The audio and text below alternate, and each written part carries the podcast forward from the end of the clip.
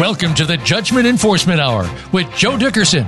In our program, we reveal the unrealistic expectations of many creditors and the schemes of debtors and fraudsters that are nearly as old as man's time on earth. Now, here is your host, Joe Dickerson, with the new processes to outsmart the bad guys. Hello, Mr. and Ms. America. This is Joe Dickerson, your host for the Judgment Enforcement Hour. We're here to help all the victims of fraud, civil theft, embezzlement, contract disputes, divorce and estate matters, and God knows what other malfeasance and evil deeds that you may be the victim of.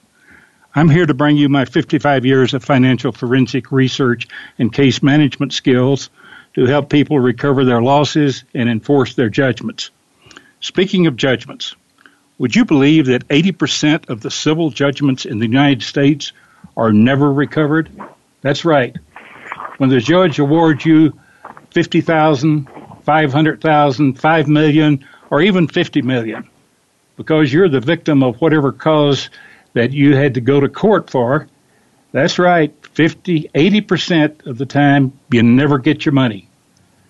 Although 80% failure rate for judgment enforcement is correct, I must report to you that it's just not right.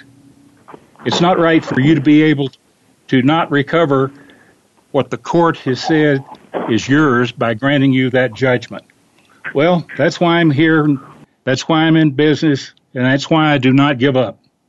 That's why I've devoted the rest of my life to correct this horrible wrong in our society. Remember, it's not what you win, it's what you recover that counts. That's also why my first guest for the Judgment Enforcement Hour is my personal and professional opinion, one of the finest judgment enforcement attorneys in the United States. I'm pleased and honored to introduce to you my friend, longtime colleague in successful judgment enforcement, Andrew Quiat Esquire. Andy, welcome to the Judgment Enforcement Hour. Please tell our audience a little bit about your professional background and a little bit about the notorious background of you and me giving the bad guys hell. Andy, let's hear from you, my well, friend. Joe, Joe, thank you very much. I'm just thrilled to be your guest on this show. Um, I got started practicing law 47 years ago when I went into practice with my then 85 year old grandfather who had practiced since 1909. And I had a tutelage much like Abraham Lincoln did where I sat at the side of his desk for the first six months just absorbing things like a sponge. And it dawned on me that there are many areas of law that change over time, but debtor creditor is a very old area of the law. And in commercial matters, which is all you and I do, we don't do what they call consumer debt. In commercial matters, the law is pretty well settled and pretty stable, and that attracted me. Now, I say it's old and well settled. You know, there are some things that are as old as mankind and womankind, like debtors and creditors and tax collectors and prostitution and attorneys. We always right. have debtors and creditors with us. And we always have the dishonest debtor who wants to take advantage of the honest creditor. And so that attracted me and I got into this work a long time ago and I've been privileged to work with you over the decades on a number of really interesting cases. Um, and I'll let you sort of guide which one do you'd like to to get into or talk about. Uh, although I know that what's probably on everyone's minds is why can't they collect their judgments and what can you or what can I with you do that alters that equation? Well, that's exactly right, Andy. Thanks for those initial comments. And audience, this is going to be your opportunity to call in to ask either Andy or me or both of us any questions about judgment enforcement or any related concerns that uh, you may have. Uh, Andy, I think perhaps we should start off talking about our uh, friend Freddie Fraudley and uh, all of the dastardly deeds he had to go through to protect himself for a few years from the bank that was uh, after him for a few million dollars until we uh, got hot on his tail. So you want to start with that, and I'll jump in periodically to uh, well, give a different sure. viewpoint. This was, uh, this was a case where who we call Freddie Fraudley uh, had borrowed, if that's the word, a couple million dollars from a national bank, and then he told the president of the bank he just couldn't afford to repay it.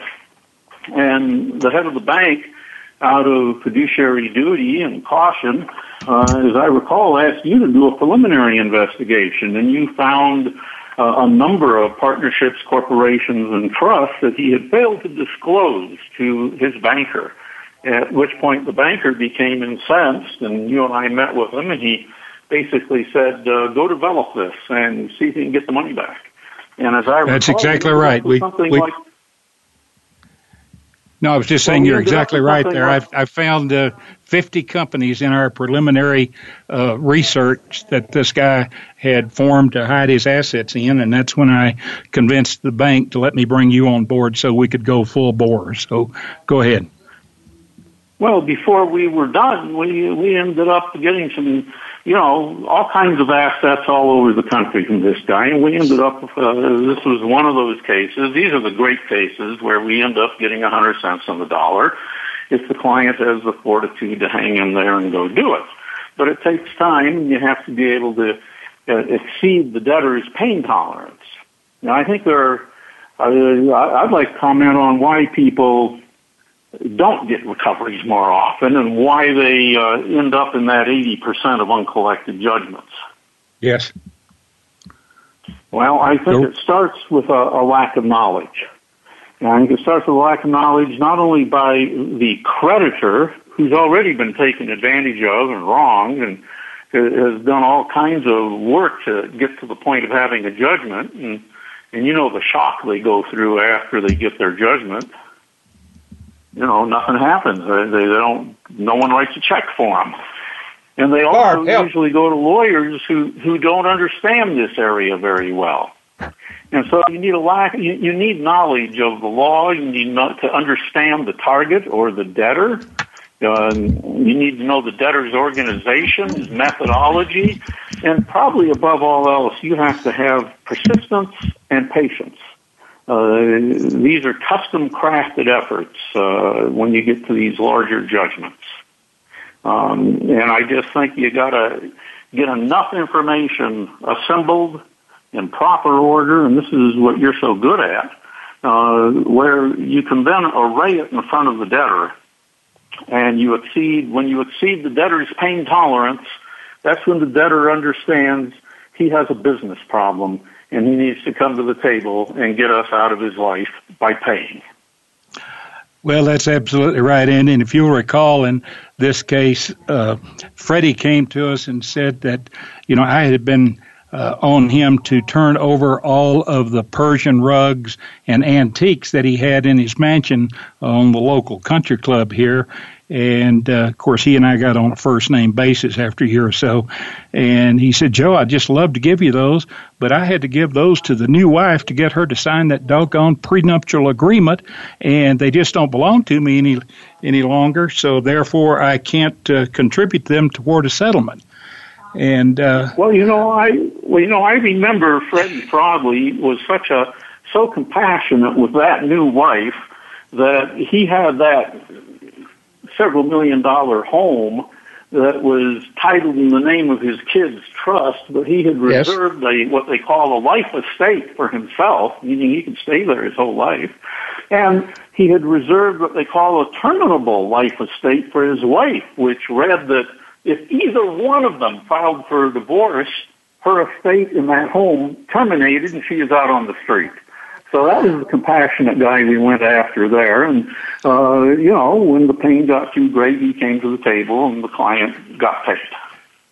Well, if you'll recall, we had uh, subpoenaed uh, both his uh, bank records and his credit card charge slips from American Express and from the local bank that he had moved all of his accounts to. And in those charge slips, uh, I noted that uh, he had been paying American Express for a suite of rooms at Caesar's Palace, and on that same charge card, uh, there were uh, three other uh, nice rooms that had been charged during that same period of time. And as I looked further at them, I noticed that there had been a uh, several hundred dollars for flowers charged, and there was also a charge for a limousine. And I got to scratching my head and saying, "Boy, that sounds an awful lot uh, like a wedding." And uh, all these charges were about two months before the wedding that he and the new wife had had uh, in the lawn of their uh, mansion here on the golf course. So I contacted the uh, clerk's office in uh, Las Vegas, and sure enough, uh, he had both a license and a certificate signed, and they had got married at uh, one of the drive-in uh, uh, wedding chapels. Although they didn't have a drive-in wedding, they did have a few people there. But they got married two months uh, before their wedding here in Denver, uh, and we had the uh, wedding certificates and so forth for to prove that. So, uh, as I had the opportunity to explain to Freddie, that made his prenup a postnup, and it didn't hold water, and he had to give up all of those Persian rugs and all the antiques, which made new wife very, very unhappy and uh, it was well, short. You know, there's something there's something else that makes the wives unhappy, which I know you know only too well, Joe. When factual, this is all driven by facts that you oh, know yeah. you develop, and we have to present in an appropriate way to get a debtor's attention. And it, it seems when the debtor realizes uh, that we're going to be deposing his old wife, new wife, any wife and informing the wife about the debtor's mistresses, uh, and we're going to take the debtor's toys away. Uh, the debtors don't seem to like that. They, they, that's the sort of thing that gets their attention, and that combined with knowing where they've hidden their assets brings them to the table uh, once you exceed their pain threshold. Well, that's exactly what happened in this case, and we could spend the rest of the hour talking about uh, Freddie and uh, his uh, malfeasance and the enlightenment that he had.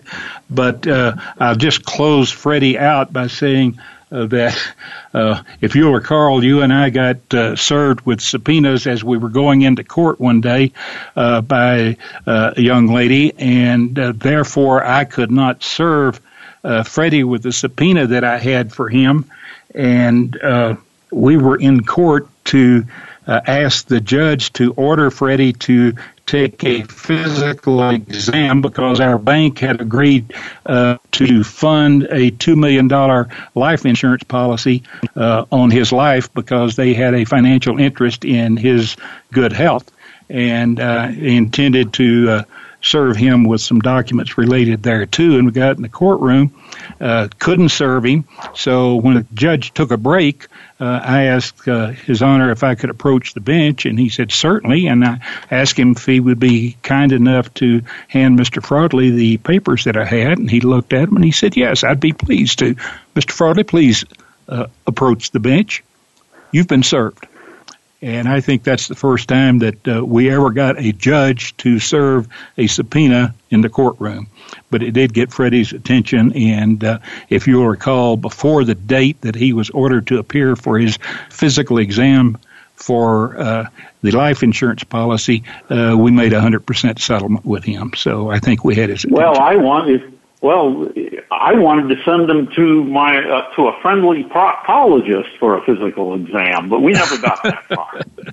So well, the uh, all right. Well, we that's just one of a number of cases you and I have dealt with uh, in, in the past and on an ongoing basis. And um, yeah, you know what I've always noticed where I start with a potential client who has this problem I always like to start by having them send me the judgment because, as you well know, they're not all created equal.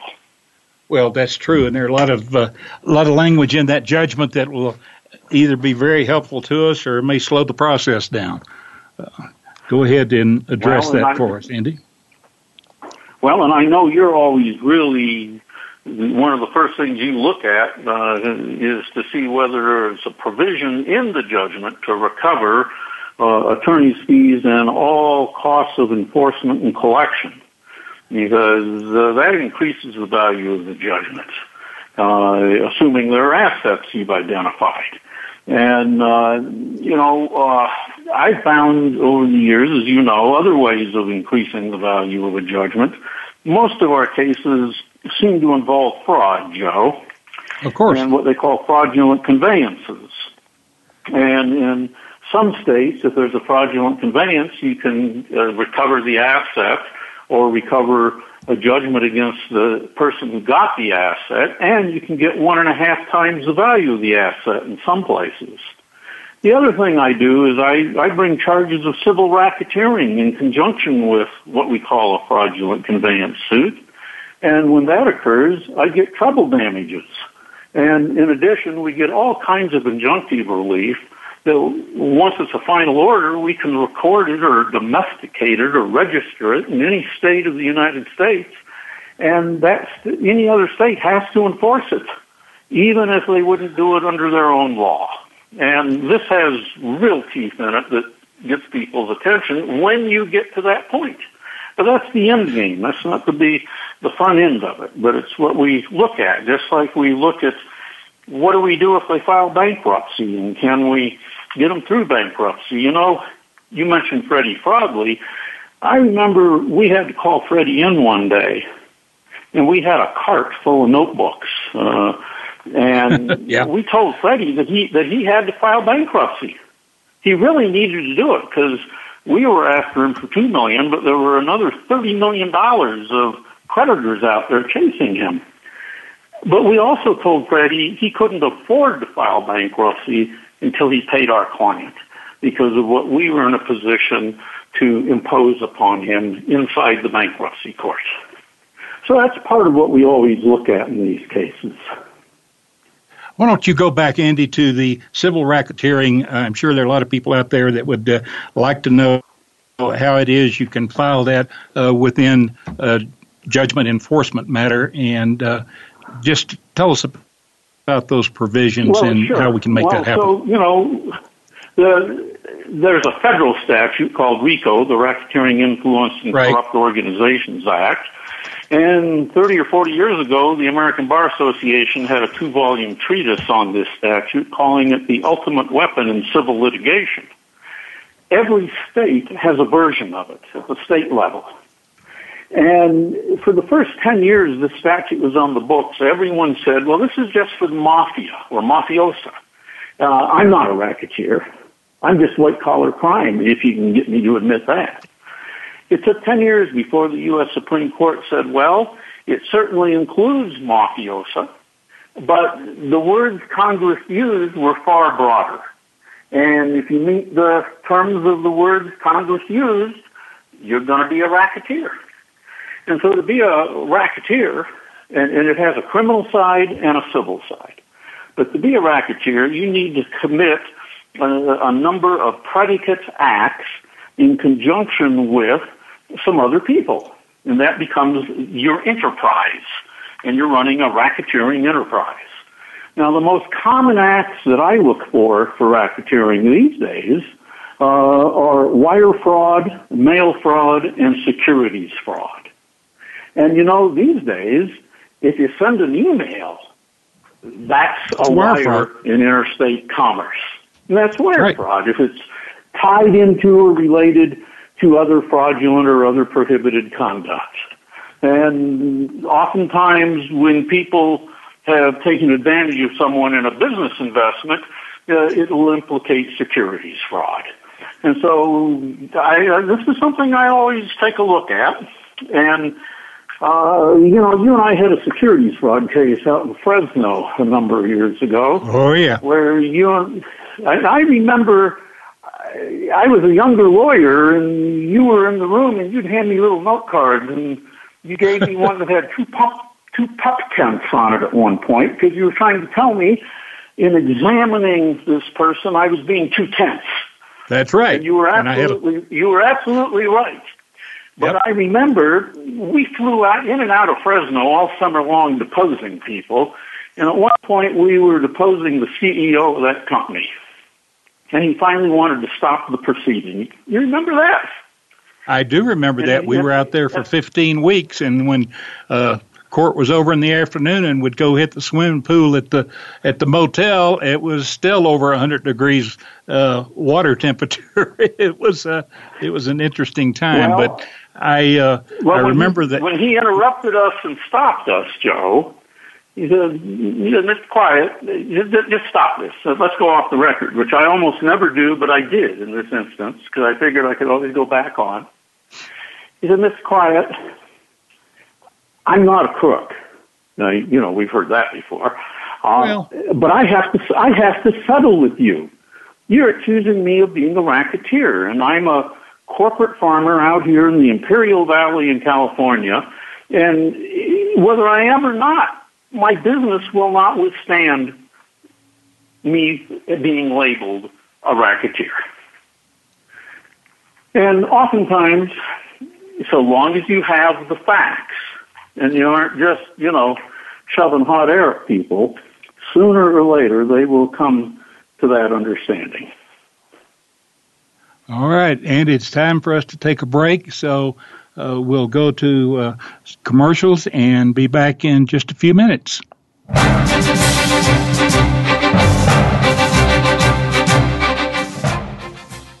Think you've seen everything there is to see in online television? Let us surprise you. Visit VoiceAmerica.tv today for sports, health, business, and more on demand 24 7. Learn why 80% of civil money judgments are never enforced in the United States. Ensure that you have the best chance to actually recover your judgment and get the money the court awarded to you. Order a copy of Joe Dickerson's new book, Diagnostic and Prescriptive Judgment Enforcement. You can get your copy for just $24.95 with no shipping and handling costs. Call 303 974 5610 or order via email from Joe at financialforensicservices.com. That's 303 974 5610 or Joe at financialforensicservices.com. Did you know that 80% of civil judgments awarded to creditors are never collected? Be one of the 20% that successfully collects. Joe Dickerson is the nation's leading financial forensic expert. Contact Joe at 303 974 5610 or by email to joe at financialforensicservices.com for a free consultation about your judgment enforcement needs. That's 303 974 5610 or joe at financialforensicservices.com for your free judgment enforcement initial consultation with Joe Dickerson. Contact him today. When it comes to business, you'll find the experts here. Voice America Business Network. The Voice America Talk Radio Network is on Instagram. Make sure you follow us and comment on our pictures from behind the scenes at our radio shows, live events, and around the network. We want to see what you have to share as well. Check us out on Instagram at Voice America Talk Radio.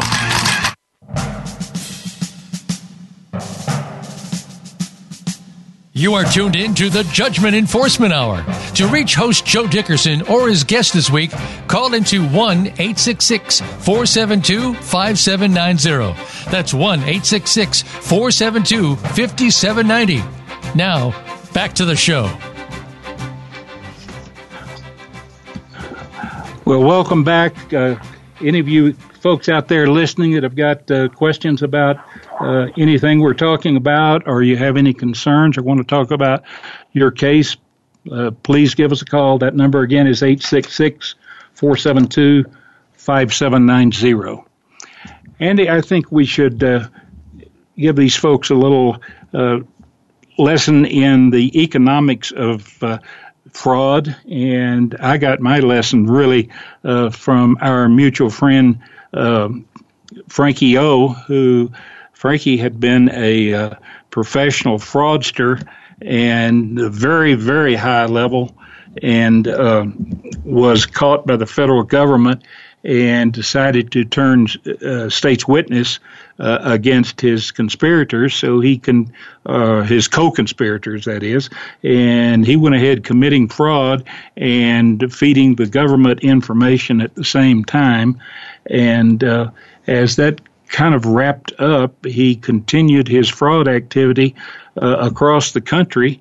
And uh, I was fortunate enough to, over a period of time, uh, get three of those cases. Uh, and the first one, uh, I brought you in. We uh, worked the case and uh, finally had a heart to heart with him, and he just decided to pay 100% and go on about his business. Uh, a couple of years later, we had a second one.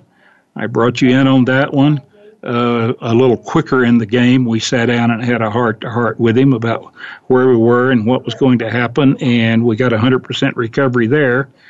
And when the third case came along, uh, as I recall, we decided rather than uh, spend a lot of our clients' money uh, pursuing uh, locating the assets, uh, we just invited Freddie to or Frankie to have breakfast with us at one of the country club restaurants on a Saturday morning. Um, you want to tell them a little bit about how that conversation went? I am. Are you are you uh, thinking of the, his description of the pyramid of his business, Joe? Well, just uh, yeah, how he told us how he made his well, business decisions sure. to settle cases. Of course. So he said, I'm going to describe you what I do because you guys are pretty persistent and someday I may have to make a deal with you, but we're not there yet. He says, what I do is like a big pyramid. Now, not, it's not a pyramid like a Ponzi scheme, but this is a pyramid that describes the people I extract money from. The broadest group of people is at the bottom of the pyramid. It's the widest, it's the thickest. If I rip them off, they never even know they've been ripped off. They're oblivious. So that's good. I go to the next level. yeah, and doesn't level, have to pay anything narrower. back on those. Yeah. I go to the did. next level. They may suspect something's wrong, but they don't do anything about it. And then I go to the next level. They know something's wrong and they may file a suit. Well, big deal. They started a lawsuit. I have a thick skin. They may not complete their lawsuit for all kinds of reasons and I can delay them for a long time. Then I go up the pyramid again to the next level and it's starting to thin out a little. These people get a judgment. Whoop-de-doo. As you know, just because you got a judgment doesn't mean a thing because I got a thick skin and I'm not going to pay it. Then we go up to the next level. It's still getting thin. The air's starting to thin out. Now I get people who start to do post-judgment stuff, but they don't know what they're doing. And so I run them around in circles and after a while they fall away. Then we go up to the next level now I'm getting to people like the two of you, and you're just a real pain. But the question is, is how big a pain? You guys know what you're doing. And so you're going to keep dragging me in here and extracting information and developing information. And then we get to the point where every seven years I can file bankruptcy. And gee, how long has it been, guys, since my last bankruptcy? I think it's about six and a half years. And if I file bankruptcy, I have a 50% probability at least of wiping out your judgment in bankruptcy. Now you can fight it and you might prevail. But it's going to take you 18 months or so and during that time you can't come after me and I'm still doing deals. But if you prevail and you pick up the trail again with a fresh hunting license, you get a start over and we renew our social relationship here. And if you keep at me after a while, I might decide that I need to do a deal and cut you in on it to get you paid off. So I'll put together a transaction where I'm going to relieve someone else of their assets and we'll just use some of those assets to get you or your client paid. And that's what I do. Now, we're not at that point yet, guys, because I haven't filed my current bankruptcy. So after we do, when we go through that, if it's the game's still going on, uh, we'll have a conversation maybe. I've just never heard anyone describe what they do that blatantly and that candidly and that honestly. Well, he did have uh, a straight face while he was telling us that. Um, and as I recall, as he was drawing his pyramid, uh, the lowest level started out with uh, 35% of the people uh, never knew what happened. The next 25% thought they knew what happened. Uh, 20% of them would try to do something. Uh, 15% would actually uh, get a case, but their attorneys were never successful in recovering. And that last 5% that he was dealing with us on, uh, he said that uh, when he got to that small tip of the pyramid, that he just settled those and paid them because the 5% was the cost of doing business. And he said that with a straight face, and uh, that was his business model. And he made a 95% profit off of every one of his embezzlement cases until we started giving him uh, grief. And as it got down to that last one, we didn't even have to give him any grief. We just told him we're back, Freddie, uh, uh, Frankie, and uh, that one yeah, Frankie. Yeah, the the, the other one. Yeah, and uh, so he just paid up because five percent was the cost of doing business. Well, so Joe, you know, when we start into one of these, most of the time, uh, most of my clients have never been through this before. Uh, a few have, but most of the time they haven't. And, and so they, the, the clients need to be educated and they need to understand the process, the length of time it takes, what it costs, and it takes a lot of persistence and patience and perseverance.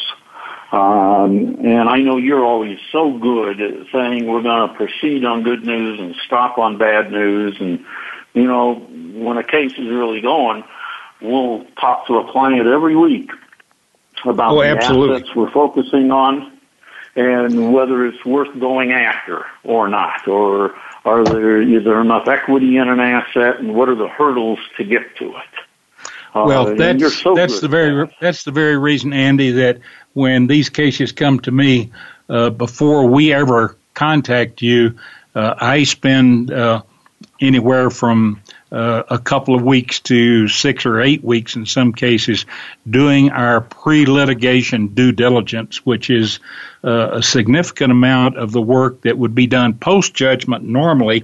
But when you go post-judgment, the client is already pouring out significant amounts of money uh, on legal fees and cost and so forth.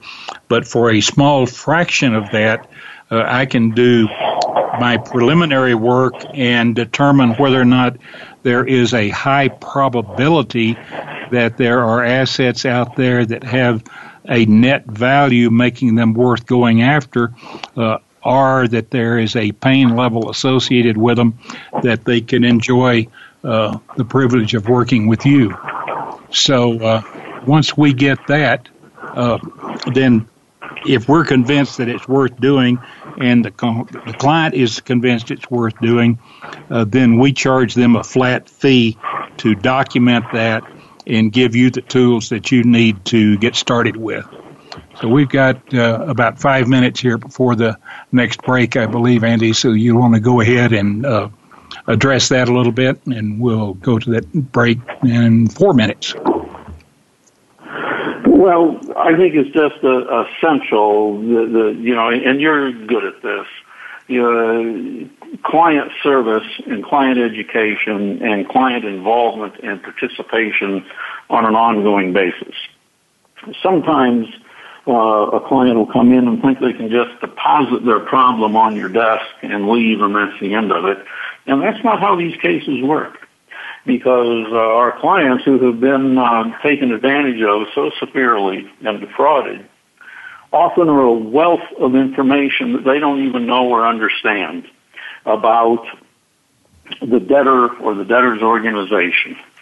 In addition, there are certain decisions that you as a, a forensic fraud examiner uh, and me as a lawyer uh, it's not proper for us to make certain business decisions.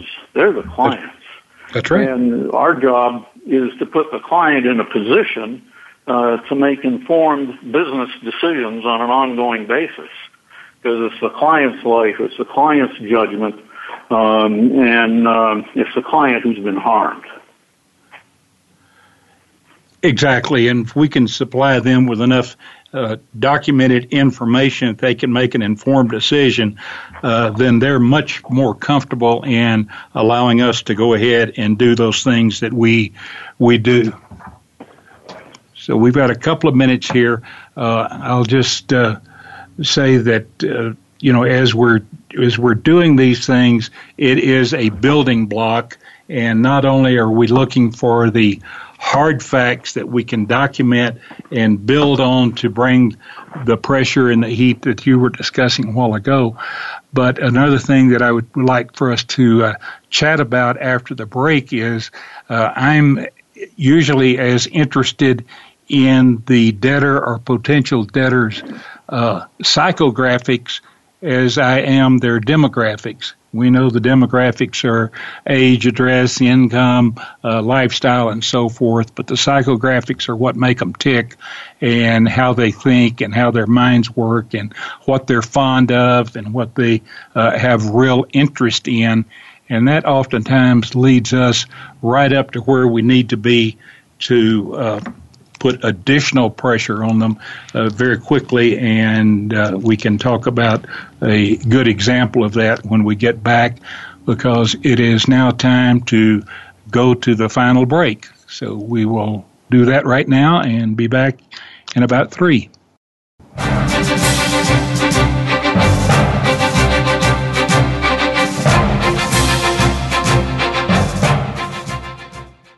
Become our friend on Facebook. Post your thoughts about our shows and network on our timeline. Visit facebook.com forward slash voice America. Did you know that 80% of civil judgments awarded to creditors are never collected? Be one of the 20% that successfully collects. Joe Dickerson is the nation's leading financial forensic expert. Contact Joe at 303 974 5610 or by email to joe at financialforensicservices.com for a free consultation about your judgment enforcement needs. That's 303 974 5610 or joe at financialforensicservices.com for your free judgment enforcement initial consultation with Joe Dickerson. Contact him today. Learn why 80% of civil money judgments are never enforced in the United States. Ensure that you have the best chance to actually recover your judgment and get the money the court awarded to you. Order a copy of Joe Dickerson's new book, Diagnostic and Prescriptive Judgment Enforcement. You can get your copy for just $24.95 with no shipping and handling costs. Call 303 974 5610 or order via email from Joe at financialforensicservices.com. That's 303 974 5610 or Joe at financialforensicservices.com. Voice America Business Network, the bottom line in business.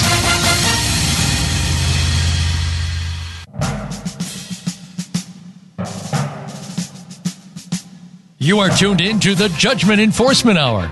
To reach host Joe Dickerson or his guest this week, call into 1 866 472 5790. That's 1 866 472 5790. Now, back to the show.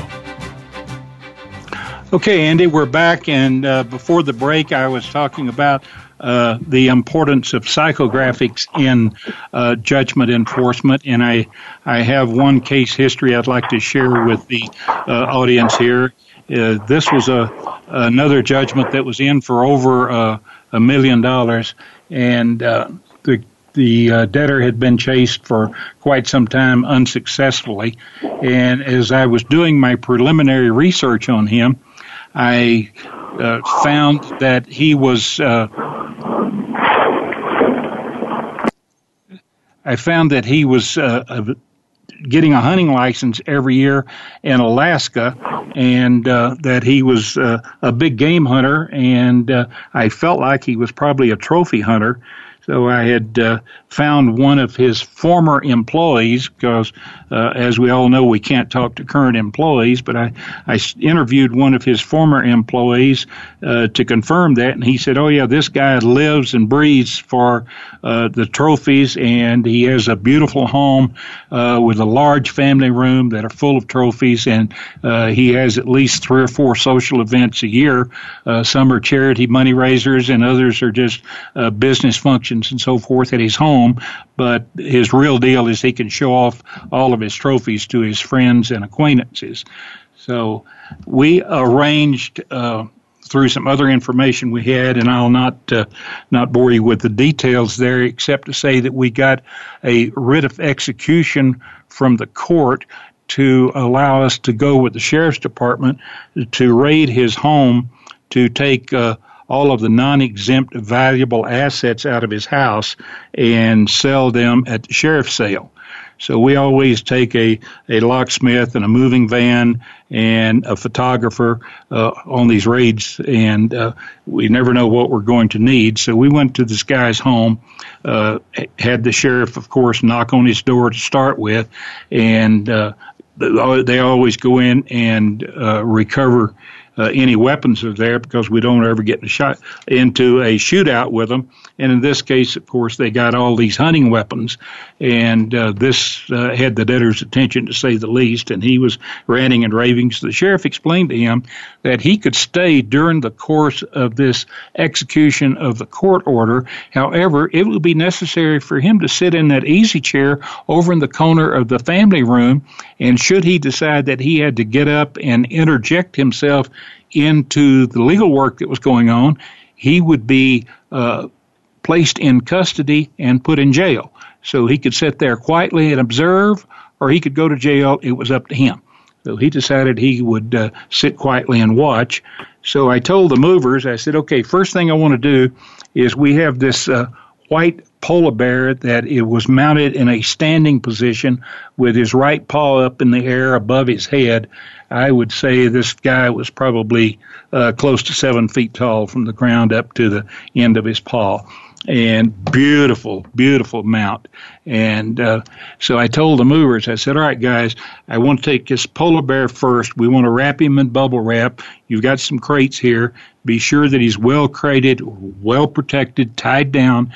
Uh, when you get him in the moving van, then when you get back in, I want to take and I pointed out the mounts that were on the above the fireplace. I said I want to first take the moose, and then we'll take the caribou, uh, then we'll take this animal, and we'll take that animal, uh, and then I want to get this uh, full mounted sheep, uh, mountain goat, and a sheep that he had. And this guy jumped up and he said, Mr. Dickerson, Mr. Dickerson, could I please speak to you, sir? And I said, Well, certainly. And my guys were busy doing their bubble wrapping. And I said, What can I do for you? And he said, Well, what's it going to take to get you off of my uh, posterior? And I said, Well, look, I'm a very reasonable man. I wish you no ill will at all. In fact, I wish you every success in the world because you need to understand you and I are business partners.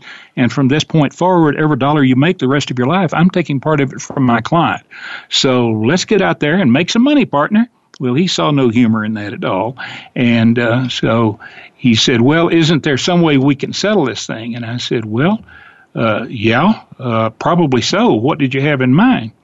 He said, uh, "Well, I can I can come up with most of the cash if there's any way I can. You know, there's quite a bit of uh, uh, legal fees here and interest, and uh, if I could get some kind of consideration off of that, I could get you most of your money." Well, I had prearranged with our client uh, to forgive uh, all of the interest. Uh, the legal fees and up to 10% of the principal uh, if we could get money within 30 days and I was authorized to do this by the client. So I said, well, you know, I will I will go out and make a phone call to my client and see what I can do, but I certainly can't promise you anything. So I went out in the yard and uh, played fetch with his dog for a few minutes and spent a little time and came back in and I said, well, I tell you what, I think that I probably can get uh, these legal fees cut, but the client really needs to get that interest. He said, Well, if there's anything you can do to help me on that, I said, Well, when can you get the money? And he said, I can have it for you uh, within uh, 10 days. And I said, all right, that's fine. In 10 days, and if we'll forgive the interest, and this guy came up with 100% of the principal of the judgment in 10 days, and uh, we settled the case right there. And uh, that's what I mean by the importance of psychographics. I see that we have a caller on the line here from Utah. It's Alan. Uh, can you put Alan through to us and we'll take his question or comments? Hello, Alan. Hello, Joe. Yes. Uh, well, I've heard you talk before, and, and the topic is fascinating, uh, and your stories are fantastic. But I deal at a much lower level of uh, of enterprise, and so is there, you know, any hope for a ten or twenty thousand dollar judgment, uh, or is it just too expensive to try and enforce?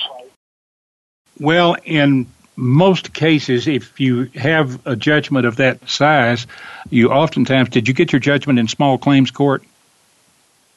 Uh, this this is uh, no, this would be in a in a bankruptcy or a uh, foreclosure court. So it's a district level court case. Yes. Yeah. Well, I would suggest that. Uh, do you still have an attorney working for you? No. No. Well, Uh, you're you- going. Forgive, forgive me. You, you said it was foreclosure. Were you foreclosing on real estate? Foreclosing on real estate. Was there any equity in the property? and no equity in the property. Okay, so you have a judgment for the deficiency. Yes. So, Okay. so small judgments can be difficult, uh, and you can't justify in, for small judgments uh, the kind of efforts that you've heard us talking about. But there are things you can do. Uh, you can use writs of garnishment. You can usually, for low dollar costs, find out where someone's working if they are. Uh, if you know of anyone who owes the debtor money, you can garnish them. And garnishment in one form or another uh, is essentially available in almost every state of the country. Do you know where the guy Uh, works? But then they quickly change bank accounts, right? Well, uh, oftentimes they do. Now, uh, this is where you start to get into more specialized knowledge. You can get specialized court orders, but you're going to need a knowledgeable judgment enforcement attorney to, to get those for you. Oh, okay. Okay. So, All right. uh, Well, yeah. Cost and benefit. exactly. Yes, sir. Exactly. All right. Well, thanks for your call. I appreciate it. I wish we had better Okay. news for you on those, but they're they're it, it's sometimes more difficult to collect on a small judgment than it is on a much larger one. You just have more Okay. more opportunity and more things to work with. All right, Andy, I completed my story there on the uh, psychographics. Uh, you had a point you wanted to make on another case, so go ahead. Well, I, I, you know, what I think I'd like to do, if it's okay with you, I'd like to comment for a moment on fraudulent conveyances because Oh. we've mentioned the word, but we haven't really discussed it. And I think it's a starting place for people who have been ripped off to start to figure out is there anything there worth looking at or talking to someone about. A fraudulent conveyance, uh, there are what we call badges of fraud. And if you have a transaction that has some of these badges of fraud, uh, it can taint the transaction. Sometimes the presence of one badge of fraud is enough. Sometimes the presence of seven or eight badges of fraud is not enough. And so what makes a badge of fraud? If I convey something for less than adequate consideration or no consideration, that's a fraudulent conveyance. If I give it away, I say I sold it, but I still control it. That can be something. If it's a transaction with close business friends or associates or family, that can taint it. Uh, there are, depending on the jurisdiction, anywhere from nine to eleven badges of fraud. And once you, and you can just Google it and see what they are.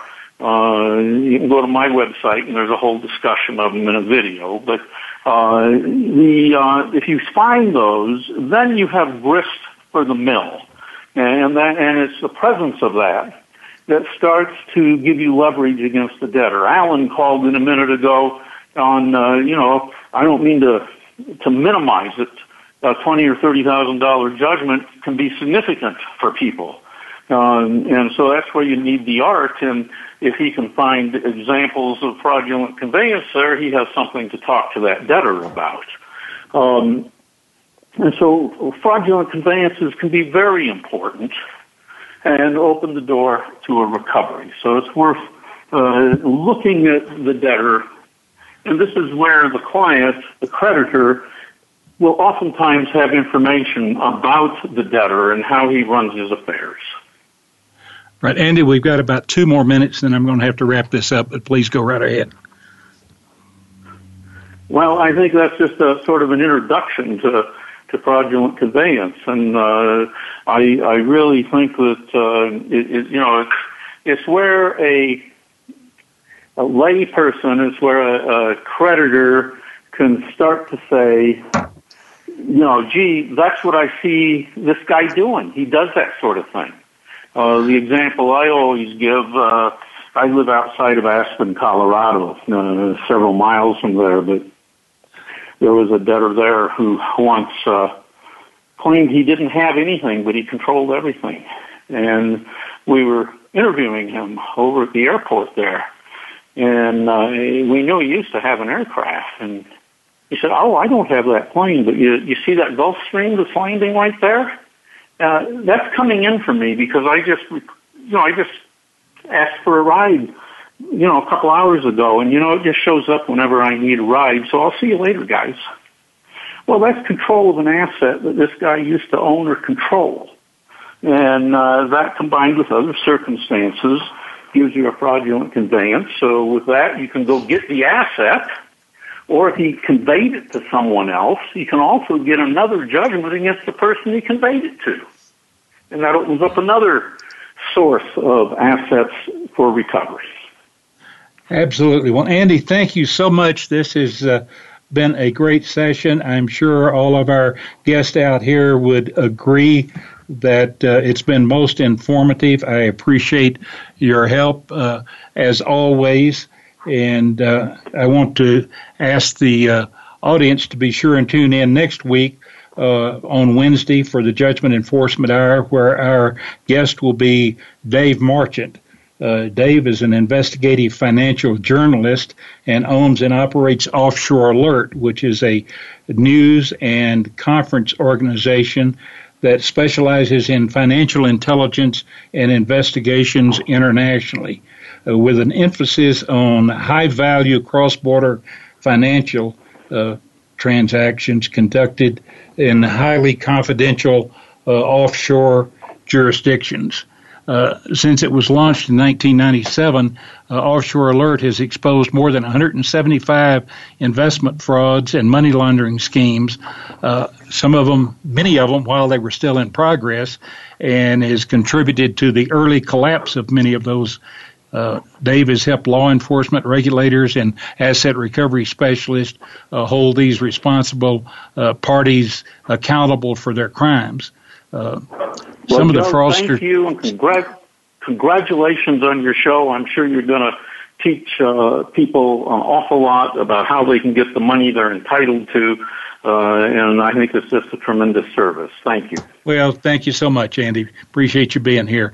Uh, one other thing I wanted to tell you about uh, Mr. Marchant with the offshore group that he works all over the uh, islands and the uh, asset protection jurisdictions, and he has uh, been sued by several of the plaintiffs that uh, he has uh, broken up their operation. But uh, uh, it turns around on a lot of them. There's one guy that got a 17 year conviction for that. So be sure, listen to Mr. Marchant, but don't sue him because you may end up having to watch him from inside the prison. Thank you so much. Uh, look forward to speaking with you folks next week on the Judgment Enforcement Hour. And please remember, it's not what you win, it's what you recover that counts.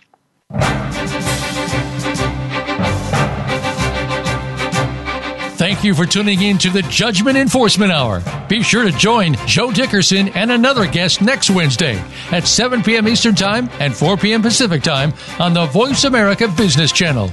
We'll bring you more case studies and advice next week.